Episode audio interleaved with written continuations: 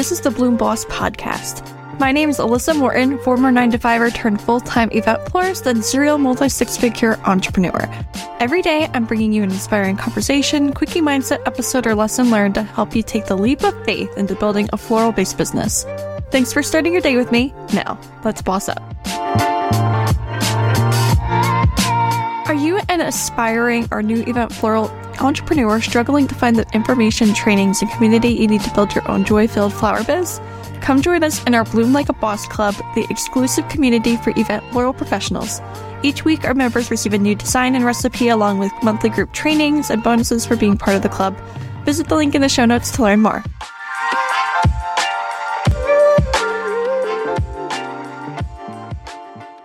Welcome to the Bloom Boss podcast. I'm bringing you episodes daily to keep you inspired, the creative ideas flowing, and the right mindset so that you're able to grow your floral design business and feel motivated today. I think that podcasts are a really powerful day to make sure that you're inputting all of the positivity that you need. There's so many negatives in the world, so making sure that we're having positive inputs and things that help us to think bigger and think differently is a great way to start the day.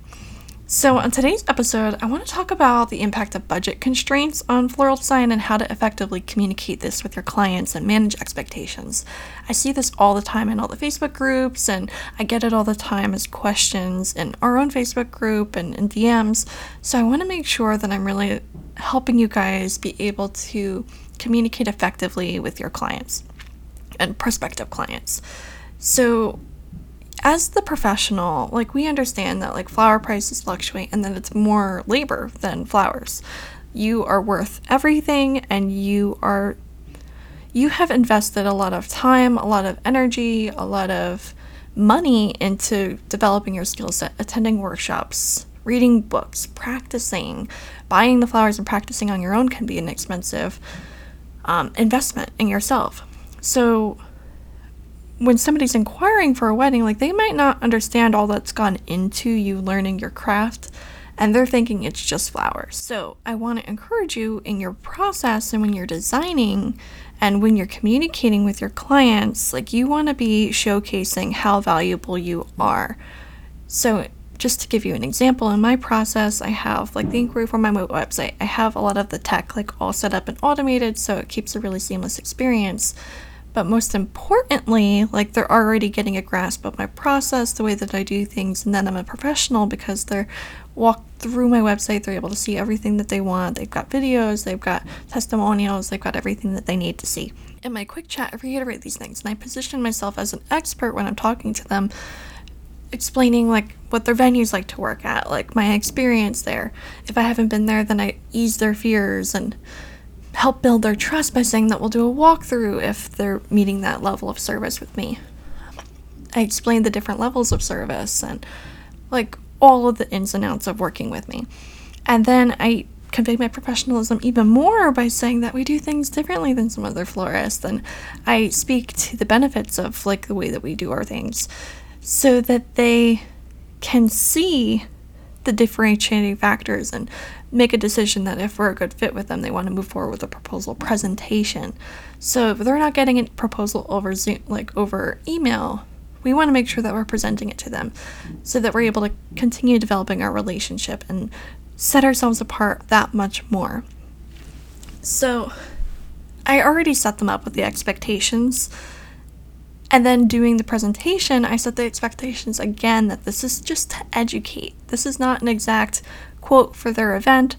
It gives them budget ranges so that they have an idea of what their budget needs to be for the wedding that they want. And then I walk them through it. Like I explain exactly what their wedding should feel like and their experience working with us and everything that they can expect through the process. So they feel at ease, they feel like they trust us, they feel excited to work with us.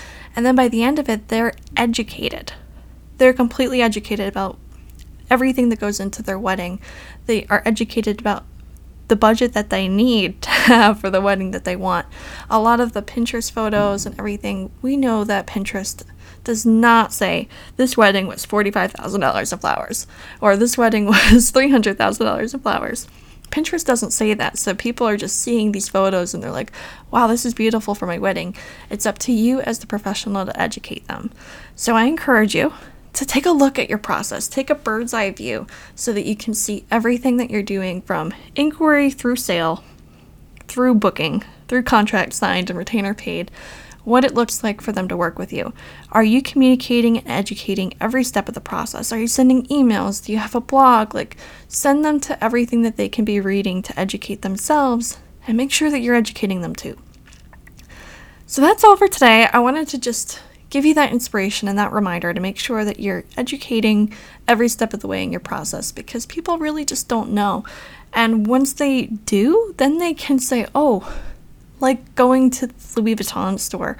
Like, once they know that the bag that they love is $1,500 or $15,000 or $25,000, then they're able to say, okay, maybe I can have a similar style but a smaller size.